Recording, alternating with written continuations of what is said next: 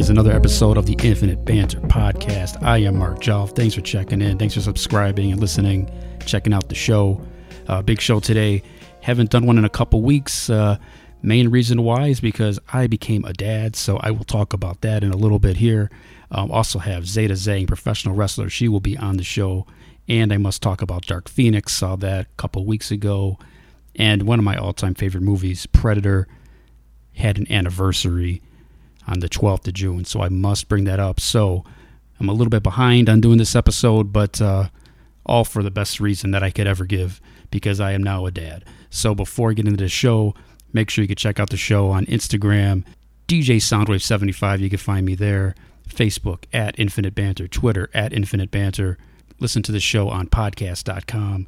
We're on Blubrry, Castbox, iTunes, Apple Podcasts, Google Play, Mixcloud, SoundCloud. Everywhere you want to find it, it's there for you. So follow the show, and I always post where you can find the show and listen to it. So before the show starts, as always, the show never begins until you hear DMC say this. Yo, yo, what's up? This is me, DMC, the K-I-N-G, the greatest MC in history. And right now, you're listening to Infinite Banter, because we will banter on forever, because this is the only place for all of y'all to ever be. I be Infinite Banter. So before I get into Zeda Zhang interview, I have to talk about uh, myself. My daughter was born a week ago. This is this. What is today? I, all the days are running together, man. I don't even know what day it is. It's Sunday, the twenty third.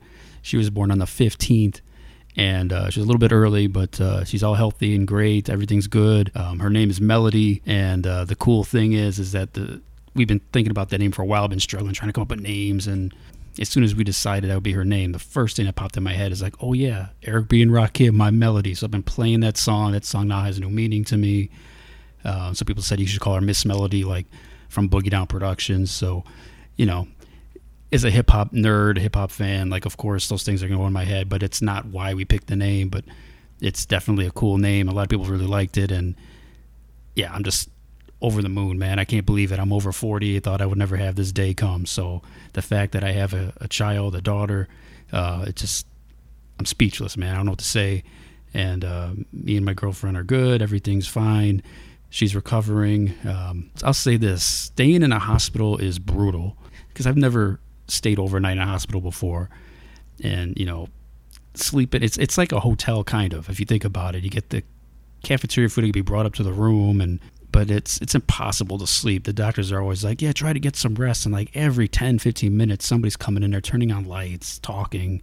You can't sleep. I'm the kind of person like I need quiet, I need dark, and I can't sleep and I'm going to find out pretty soon that I'm not going to be able to sleep anyway because I have a baby now. It is not easy. I'm telling you, man. It's some of you probably already know this. This is the first time I've experienced this. So, I've never had to stay in a hospital overnight so this is a whole new experience. So like sleeping on that couch, it folds out, and one side is like all slick. So I fell off of that thing in the middle of the night like a slip and slide, cramped my leg. I thought I was gonna bump my head on the table that was next to. It was brutal, man. I'm just glad that I didn't need to have a bed of my own because I hurt myself just trying to sleep. So, but it's really cool. I'm really excited, and that's why it's taking me a little longer to get this podcast out. And obviously, that's the podcast takes a back seat to this. So thanks everybody that's seen my pictures I've been posting about her and everything, and I appreciate it.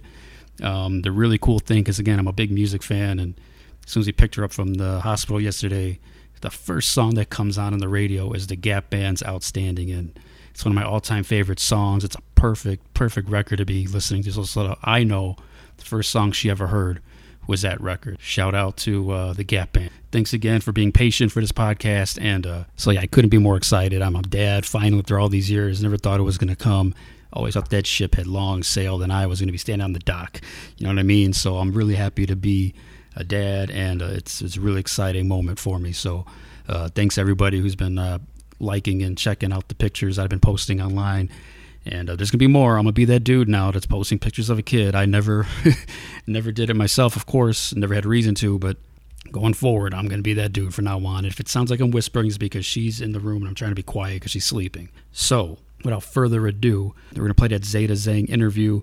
And afterwards, I'm going to talk about Dark Phoenix, and I get the feeling that nobody really cares about Dark Phoenix, judging by the reviews and the, the box office, but I have to mention it because that's what I do.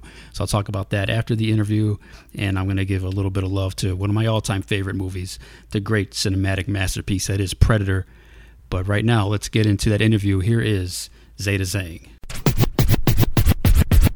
Are you checking out the Infinite Banter podcast? I'm Mark Jolliffe, and I'm pleased to be joined by you've seen her in NXT, and you've seen her in other promotions in Florida, China, and Singapore. Wrestler, mixed martial artist, model, and singer, the one and only Zeda Zhang. How you doing, Zeda? Hey, how's it going? Nice to finally talk to you.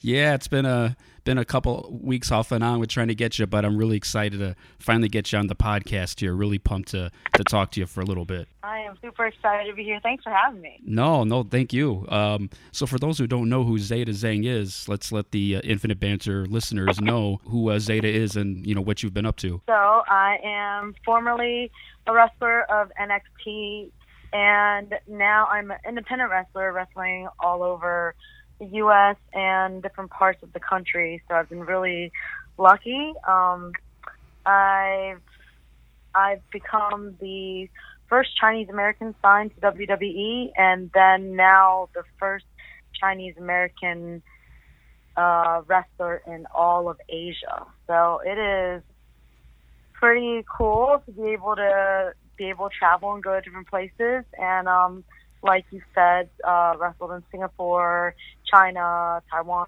Nepal. Uh, I'm about to wrestle in Korea, and oh, also wrestled in Macau, and we'll be wrestling in Spain and then the UK coming up also.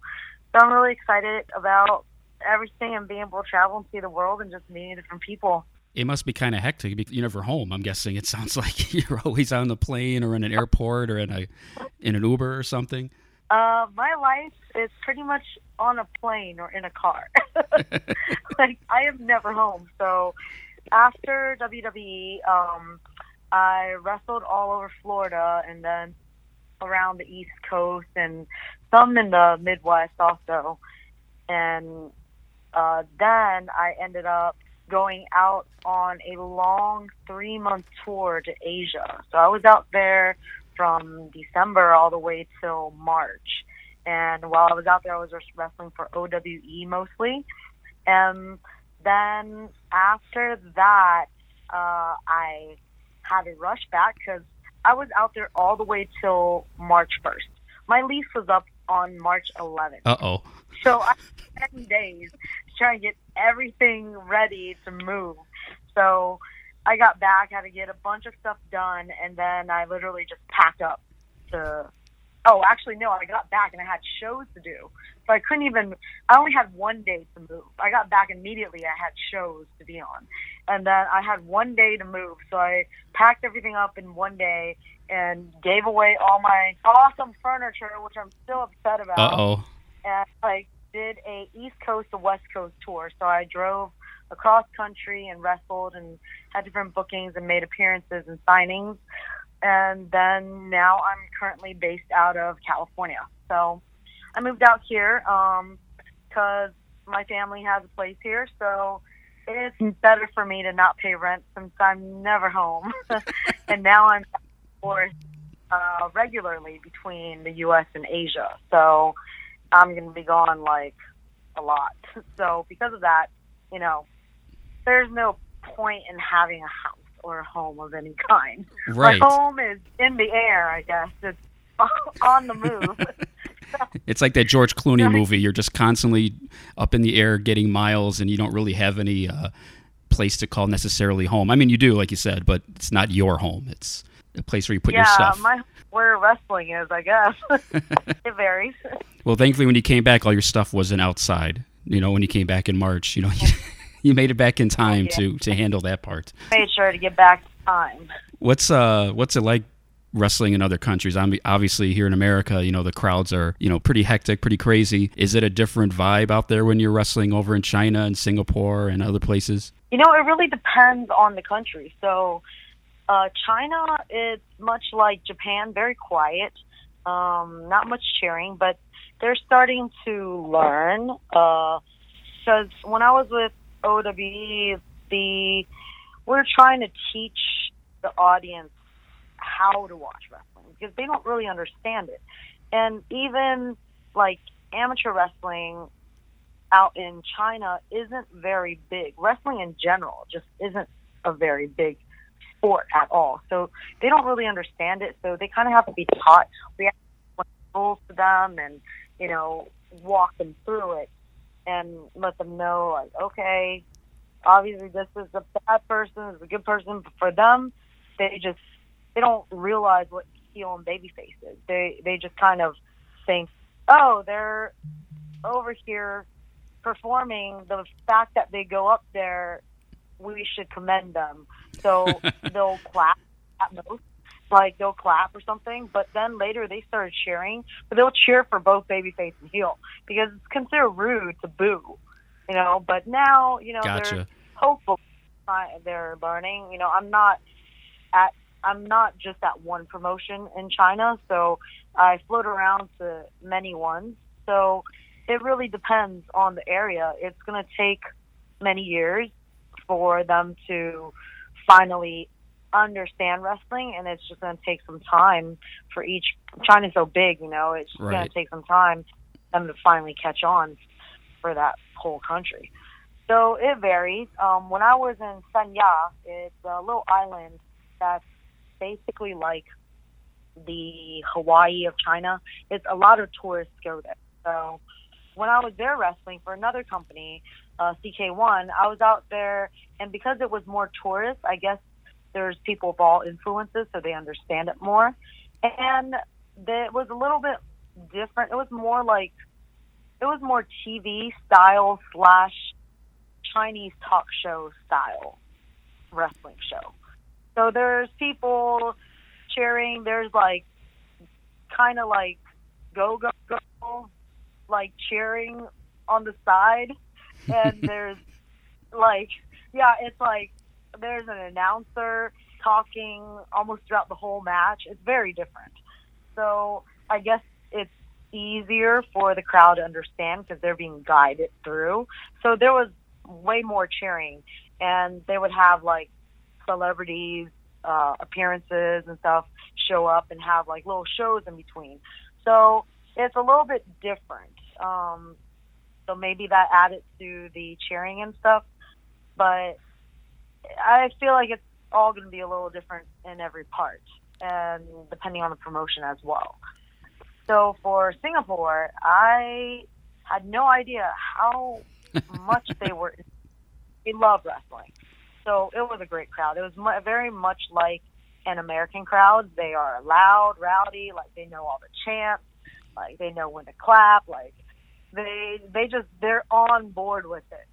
So Singapore was an amazing crowd. I really enjoyed wrestling there, and I also enjoyed wrestling in Taiwan. Taiwan, surprisingly, um, even though it's a smaller smaller promotion, the crowd was amazing. Like they are hardcore wrestling fans. Whereas, you know, a lot of Taiwan, they already understand wrestling because they have wrestling on their regular cable channels. They'll have like WWE and they'll have like Japanese wrestling on their channels. So they're already, you know, they already understand wrestling. It's it's just that it's very rare for them to actually get wrestling shows out there, so it's even more of a bigger thing for them, and they're more appreciative of it because it's rare for them. Right. So, right. And out there, you know, they're great when it comes to like cheering and buying merch. Like they'll they'll get everything because it's so rare. So it's actually the same with Singapore. It like they watch everything, but it's very rare for them to always get shows there. So it was a great experience in those places. But every place is different. I was going to ask, what's it like when you go to different places? Do you even get a chance? I asked this uh, to Shazza McKenzie a few weeks ago. When you go to different cities and countries, do you even get to be out in the city and live it? And are you just in hotels the whole time and you rarely even get to go out and enjoy the cities and countries that you're in? Unfortunately, yeah, most of the time, like, you don't really get to enjoy it. But I mean, sometimes you do. It really depends on your schedule. Like, usually my schedule is really packed, so I only have enough time to fly in and fly out. But sometimes if I'm going somewhere and my schedule is free, or if I really, really want to be at that city and explore, I will schedule myself to not have anything coming up, and I'll tell the promoter, "Hey, can you schedule my flight to be a little le- a little bit later?" And then I'll end up staying there a more. So it really just depends. Like when I went to Singapore, the promoter was awesome. They had me come four or five days before the show, Well, and good. so we got for Singapore. We had to explore the city, eat at different places before the show, and then it's like certain places. It's literally I fly in day of, mostly in the U.S. I fly in day of, and then I fly out the next morning. But for Asia, I don't know if it's because of airlines or if they just do things differently because they have more of a Japanese influence, I guess, because it's over in Asia. Usually everyone flies in a day before the show. So they have more time there. So I feel like in the US, a lot of stuff is more on the fly. Right. Um, yeah, like you'll be lucky if you get like two hours to prepare for a match. Like Oh, that's that's but over in Asia, you get a lot more time. They want thing like to the T because they want to. I mean, it's just different. It's like they want to. It seems like they want to memorize a lot of stuff, whereas in the U.S. they're kind of more on the fly. But it really depends on the promotion and on the person you're working with, also. So it really varies. Um, but in Asia, I've come to find that they like to bring you in at least a day early. That's and good. apparently, especially in China, apparently like flights get canceled all the time, things get changed all the time. So the Chinese promotions always want me there at least a day early. Is there a place you really like going to? And you don't have to answer the second part, but is there a place you've been to like I don't want to ever go there again? or a place you've never been to that Uh, you would like to wrestle too? Oh yeah, there is one place. Uh, not gonna name. Names, All right, it's all was good. this one in Florida, and it was like when people talk about the shindies. Oh, like this is like out of a movie, straight shindies. Like I did not believe what I was walking into until I walked into it, and I felt like I was in a different world. wow. But we're still, it, like I couldn't even understand. Like even the people that were there, I couldn't even understand what they were saying. It was like they were speaking English. That's probably good. You probably didn't want to know what they, They were were. saying. It sounded like they were just gargling marbles in their mouth. I had no idea. You don't speak gargle? yeah, right? It was such a yeah. It, that was definitely the craziest experience, not in a good way. yeah, it, it, it was very um very strange out there. And I'm here in Chicago. Do you ever come out here? Have you ever been out this way? Oh, I've been wanting to come out to Chicago. I want to come out to Chicago. I just haven't been booked on the shows there. And honestly, I'm still pretty new to the indie scene. It's like I wasn't really out here that long until I ended up going to Asia, and then I'm gone for so long. You Right. Know? So, yeah, the first time being gone for three months was way too long. Like I'm gonna be back and forth, but I'm not gonna stay three months at a time. Three months is way too long. So yeah, before I even got to explore, there's so many indie shows out here in the U.S.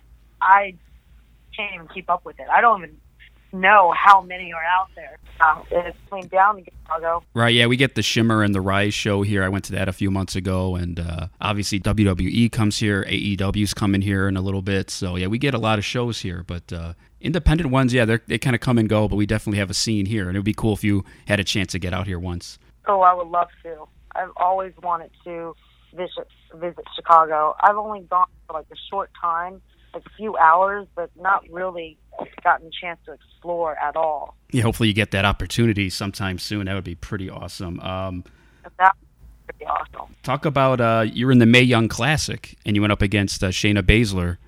Yes. So it was a really great match. Um, they couldn't have set it up any better because we both have similar backgrounds. You know, we both come from jiu-jitsu and amateur wrestling and MMA, and it was just good storytelling, like straight to the point. You know, got some back and forth in the beginning, so it was really nice working with her. She's a vet, you know, been doing it longer than I have, and gotten to work with some great people in Japan and different places in the U.S. So it was really nice having her as first like real match, I guess, TV match, right. real match. I, I know what it. I I think I had two little house shows preparing like right before that. So that was really like my third match ever. So it was very different. Um and it was just nice to be able to have her as, you know, my first TV match. It was such a great experience to be a part of history. So I felt like, man, that's that's just such an honor because it's this that was the first Mae Young Classic, and everything after that will not ever be first. So just being a part of that was such an honor. I, I had no idea it was going to be what it was because when I first got there to WWE, I was still very new to the pro wrestling scene, and I didn't really know much of anything. And when they told me, "Hey, you're gonna be a Mae Young Classic tournament," I was, oh, "Okay, cool." I, and they didn't explain anything about it. It was their first year. They didn't say anything. I was just like, okay, cool. And then they didn't mention it oh. for a while. Yeah, just and then I had actually like forgotten about it. And then all of a sudden it came up again because they would tell you something and then you know WWE they're so busy with all sorts of stuff. So they just told us this and then I think it was I don't know, I think it was like a month and a half, two months or something later, they came over to us and was like, okay, we got to start preparing for the Mae Young Classic tournament. And then all of a sudden, you're rushing everything in four days. You're cramming everything in in four days. And then everything was like a blur to me. All of a sudden, we had like photo shoots, promo shoots, like everything all crammed together. And then we went over the match a day before. And then all of a sudden, I remember coming out to the stage and the music comes on. I was just like, all right, here it goes. and then all of a sudden it was over. Like, it was so fast that I didn't even get to enjoy it. Like, the minute I started enjoying the moment, like, it was over. Oh, jeez. so I was like, crap. yeah, it, it was fun. It was so fun from what I can remember of it but it was literally too fast. When you watch the match, does it come back to you a little bit, or is it still kind of a blur? It's a blur. Oh, okay. I, yeah, it's a like I watch it and I'm like, oh, I did that. I don't remember that. Like, oh, that's cool. Oh yeah, I kind of remember that, but I don't remember. I remember it as a third point of view because I had just watched it, but I don't re- really remember it from first point of view when I was doing it. You know, it's strange. Is that a reflection on your whole NXT experience? Was did it always feel like things are kind of rushed and you were kind of doing things before you really were able to, I don't know, kind of get your feet underneath you? Oh yeah, definitely. Oh, okay. Definitely, it was a lot of stuff. I mean, they're they're always so busy with everything, and then it's like I kind of just got thrown in because I was the only other Asian girl like that was going to represent. You know, they were trying to get in China at the time, and then my roommate Xia Li, she was injured at first. Oh. So I started uh, live shows and stuff like that. I started with two, and then by the then we went in to do the Mae Young Classic. She was actually she was actually still injured during the Mae Young Classic, but she really wanted to do it, so she did it anyways. And then got her uh, got her surgery after.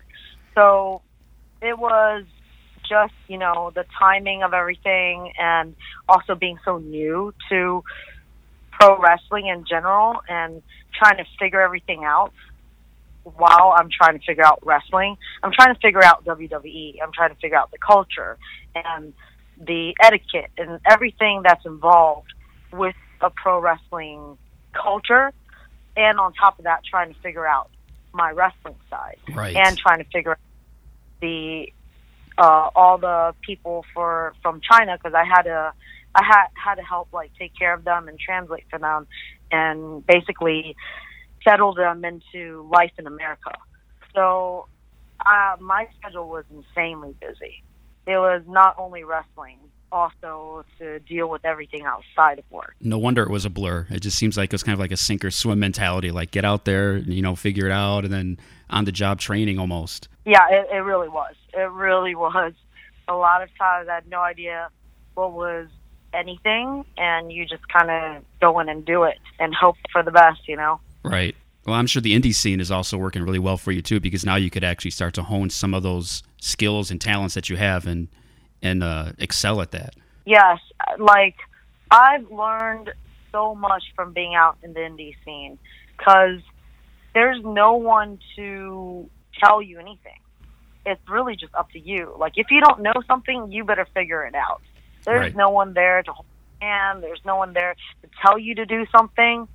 It's like a lot of times when you're in that mentality, you're there to listen and shut up. It's always like that mentality where you just shut up and listen. So the whole time it's like you just shut up and listen. They tell you to do something, you do it. Like there is no question of why or what.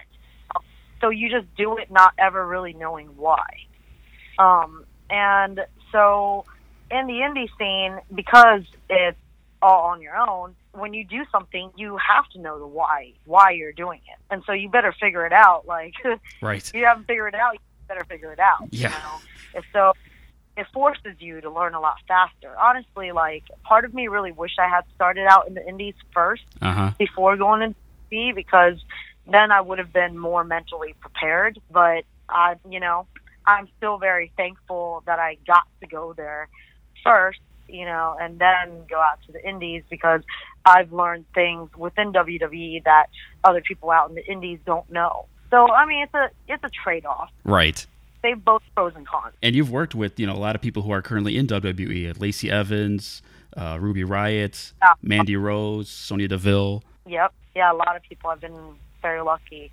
I've gotten to work with them, and they're all great at what they do. Is there anybody you haven't worked with that you've always wanted to work with, or anybody that influenced you into, into getting into wrestling? Somebody maybe you grew up watching, or somebody currently? Uh, I really want to work with Asuka, but I was still new. Oh, that'd I be awesome. there. Yeah, she was there when I was there in NXT, but by the time I think it was by the time I started even having my first live show match, she had already gone up Oh, the main okay. roster. So yeah, so I never got a chance to even work with her ever. And off Kairi, I never got a chance to work with either. She came in after me, but I was on the way out when she was on the way in I see. pretty much. Yeah. So I was when she came in, I think I was already injured, so I was out for a while. And then after that, I wrestled a few times and then got injured again, and then I was out. So never got to work with her, but she's always been very helpful and um, would try and work with me and give me advice when we were at the PC. And I also see you do a lot of conventions because I'm I'm a con nerd. I go to the conventions out here, Wizard Uh-huh. World and C2E2, and I've never been to San Diego Con. That's when I want to go to. And I saw you at Galaxy Con a couple weeks ago, and it seems like you have a lot of fun with fans at the conventions and on Instagram and Twitter. What's it like interacting with fans and doing all that on that end of it? I really love doing that. Like cons are so fun for me. Um, I'm really big into cons too, and I think it's just really cool to have one place where you can go that has all your hobbies combined Right. into one. So I'm just like, this is great. Like everything that you like is in this one giant convention. It's like overload of this thing within a span of two to three days. So it's nice because I get to see what I like, meet different people, as well as meet my fans and be able to talk to them and interact with them. You know, it's like I try to be very interactive um, with my social media. I try to write back everyone if I can, but based on timing, it's very hard to. But I try to at least acknowledge when someone takes the time to write me on Instagram or Twitter, and it's just really much more different when I get to actually put a face to the name Right. and meeting them and having a talk to them in person just makes it like that much more real to me because I don't know. I think I still am baffled at the fact that there's such awesome people out there willing to support me, Mhm. and part of me still thinks it's surreal. Like I'm able to, I'm able to live my dream because of these fans. Like I wouldn't be able to do that if I didn't have these fans that were willing to buy my merchandise and support me. I would still be here trying to work a second job just to try and support my dream. Right. So yeah, this, uh, it's like really such an honor, and it is like I literally just posted. Uh, I think it was a week ago when I was mailing out uh, posters and stuff. oh yeah, I saw that. Uh huh. yeah, just seeing all the people from like different countries, I'm just so shocked because I just never thought that was even possible. And having it, having it be at a con, and when people, when there's so many other celebrities there, and people actually taking the time to come up to me, like I just feel so lucky to have that. So. I love the cons. Like it's awesome. I take photos with them, sign autographs. Like it's just fun for me. Yeah, you have no idea who you touch sometimes with, with through Instagram or Twitter, and when they come to the conventions and you talk to them and they and you or interact with them, it's it's a different feeling. Like, oh wow, this person really is excited to see me because I posted this thing on Instagram and they commented back and they came to meet me at the Galaxy Con or whatever con. So that's got to be a pretty cool feeling, like you said, to to meet the the fans or the nerds, like I like to call ourselves. You know, the it is the best deal. Like it is the best because honestly, I I've always I I don't know. I don't plan. I don't think I plan on ever having kids. so oh, Okay. it's like my purpose in life is leaving something behind. It's like there you go. inspire people for people to remember me by because I don't plan on having kids to leave that behind. So that's kind of always been my thing, and that's always why I've, I think that's part of the a big reason why I've always wanted to do entertainment, like arts and entertainment. Like I've always loved art. Art is just my life. But the only way to, you know, fulfill all my dreams within art is to do it big. You know, it's not going to be enough if I'm sitting at home just painting and selling my paintings on the internet. You know, like Right. that's not enough for me. It needs to be a lot bigger of a dream. So being able to be where it is now, it's and seeing where I was before, it just makes me so grateful and freaking happy to meet all these fans that made it possible for me to be here today. Yeah, I, I guess I could relate on a small level. I mean, like like I was telling you before, I just had a baby a week ago, and I'm over forty, so I didn't think this day was ever going to come. So I was kind of like of the same thing, like, oh, okay, I went to school for radio and do all this stuff, and this is where I'm going to focus. And then one day, it's just like, eh, things have changed, and you know, so you never know. But it, that's I like your mindset of it. Like this is where you're focused, and what you're going to leave behind, and that's that's a pretty cool uh, cool way to look at it. Yeah, see, you got the baby to leave behind. I don't. So Yes, that's really right. cool, you know. Like you got your baby to carry on your legacy, you know.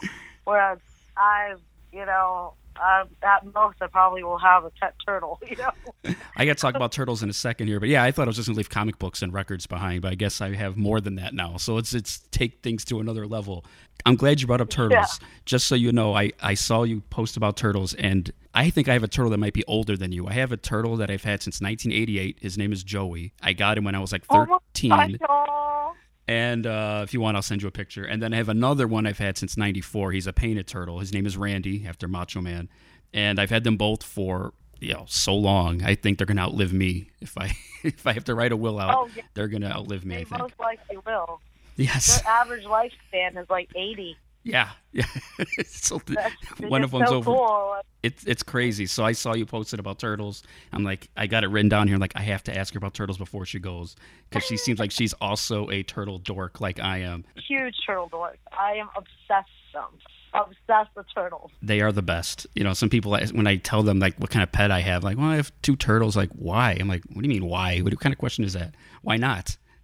They're great. Yeah, people think I'm weird because I like turtles. I'm just like, okay, they're cool. Like, what do you mean? They're like baby dinosaurs.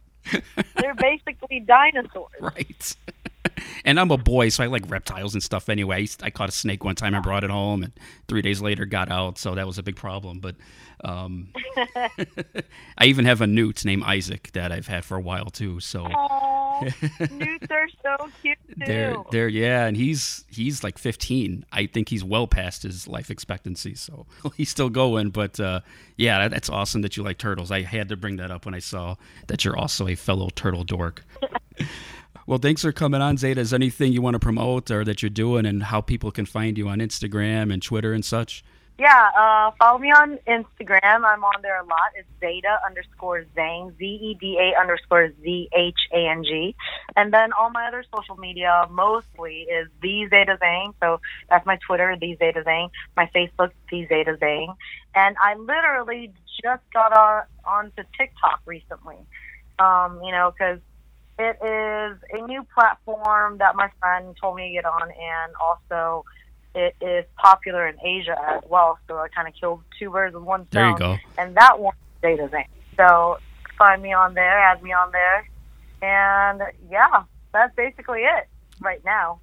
people should follow you because what made me want to you know reach out messages on a couple of your posts and you replied back i'm like wow she's really cool with the fans and interactive i should probably try to reach out and have her on the podcast. So yeah you're you're totally interactive with fans and i definitely uh, appreciate you interacting with us because it's always cool when we get that message back or a reply of some sort. Oh, thank you. you're it's welcome. awesome. It's to talk to people. oh yeah no it's it's cool. I'm sure there's some weirdos out there too. I mean maybe that's a podcast for another day but i'm sure they're not all good. yes. Not all can be perfect. You know? Awesome. Thank you so much. Zeda, I really appreciate you. Glad to finally get you on. So, th- yeah, thanks again, Zeda. I really appreciate it, Zeda. That's awesome. Thank you so much. Oh, you're welcome. I'll talk to you later. Sounds good. Take care. You too. Thank you. Bye. This is Shazza McKenzie, and you're listening to the Infinite Banter podcast. I had mentioned on the last episode, I had to correct one thing. I did say that X Men were under Sony. Incorrect. They were under Fox. They are now a Disney entity. So, this is the last movie under the Fox umbrella. So, Dark Phoenix came out and nobody seems to care. I mean, it's like the reviews are not that great. I will say this I didn't hate it. I didn't think it was a bad movie. It's okay. It's fine. That, that's the best way I could put it. It's fine. It's a better version of X Men 3. Very similar.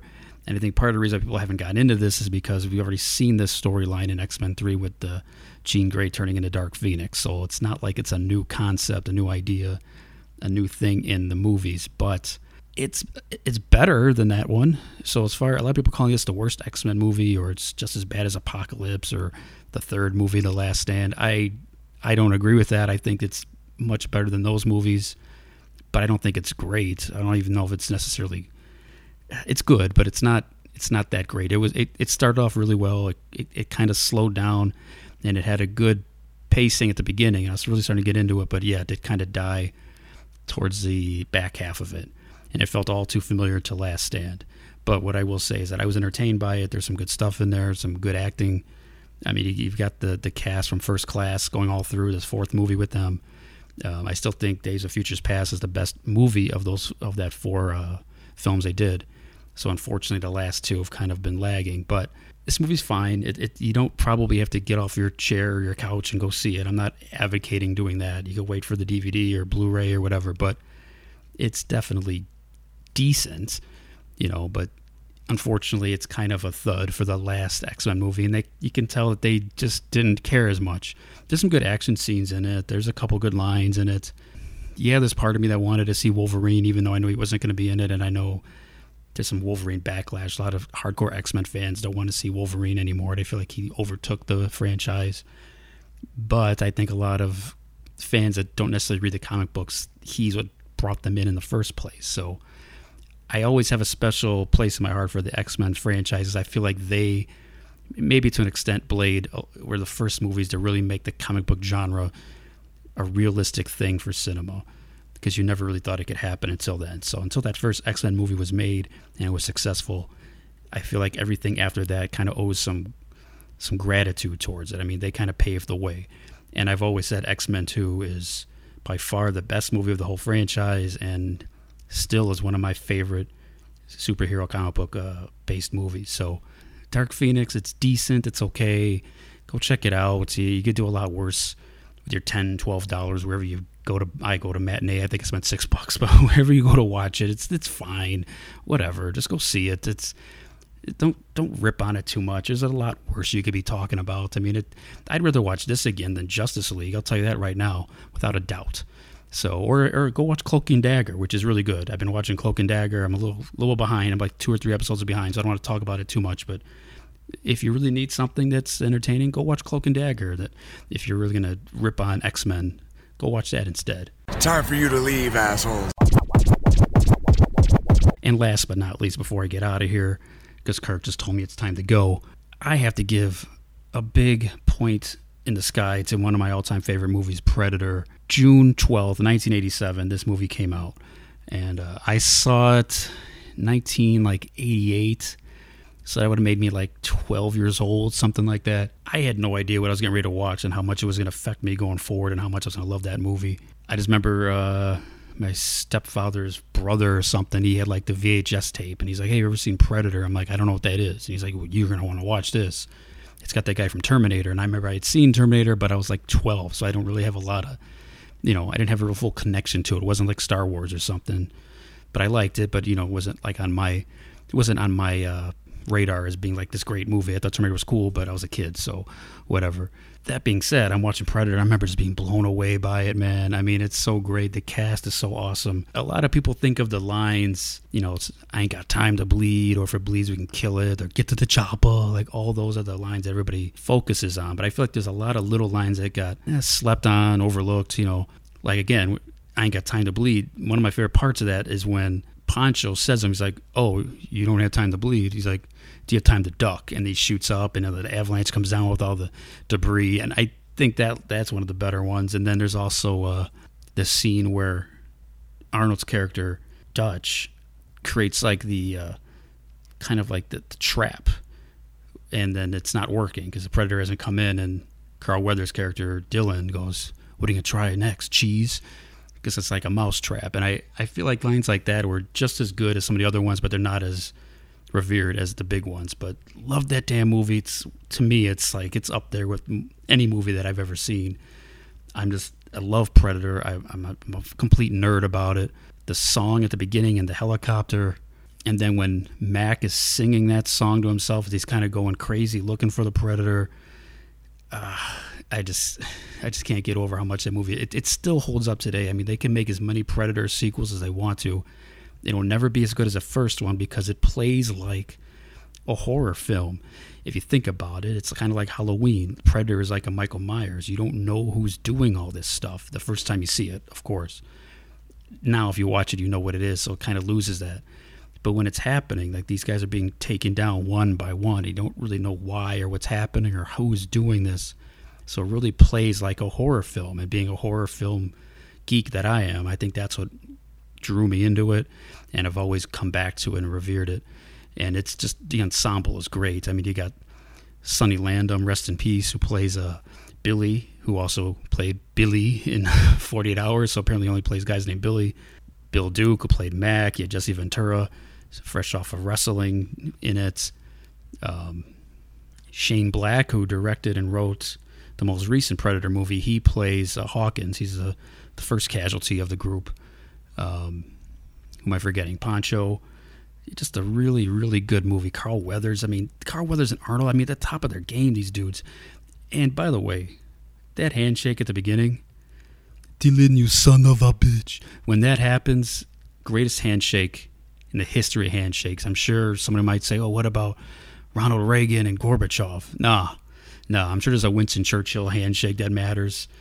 You know, being a wrestling nerd, there's the mega powers, Hulk Hogan and Randy Macho Man Savage. That's that's close. That's a good one. But to me, there's nothing better than when Dylan and Dutch do that handshake. What's the matter, Dylan? They got you pushing too many pencils. Oh. One of the greatest handshakes in the history of handshakes, bar none. I dare you to give me a better one. Because you can't. There is no better handshakes, and there never will be It's a great cinematic masterpiece. You can keep Titanic, you can keep Gone with the Wind, you can keep whatever. I don't give a damn. Predator any day, all day. I'll watch it all the time. I know that movie backwards and forwards, and it's always going to be one of my all time greatest. So that wraps up this episode of Infinite Banter. Once again, thanks Zeda Zhang for joining me on the show. Thanks to uh, everybody who's been listening and subscribing. I'm just really happy that I'm a dad. And uh, you can check out the show on podcast.com, iTunes, Apple Podcasts, Mixcloud, SoundCloud, Blubrry, Castbox, Google Play, and follow the show on Twitter at Infinite Banter or follow me at DJ Soundwave75. You can also find me on Instagram at DJ Soundwave75 and at Facebook at Infinite Banter. Go check out the Confucius album, The King and the Pope. You can find it on iTunes and Apple Music. And of course, my guy DJ Real One's Lost Gems, still available on djreal1.bandcamp.com. His music's what you hear at the beginning and the end of this podcast, so I always want to push and promote music that I'm feeling and listening to at the moment. So, once again, thanks again for checking out the show, and I will see you guys next week. I'm out.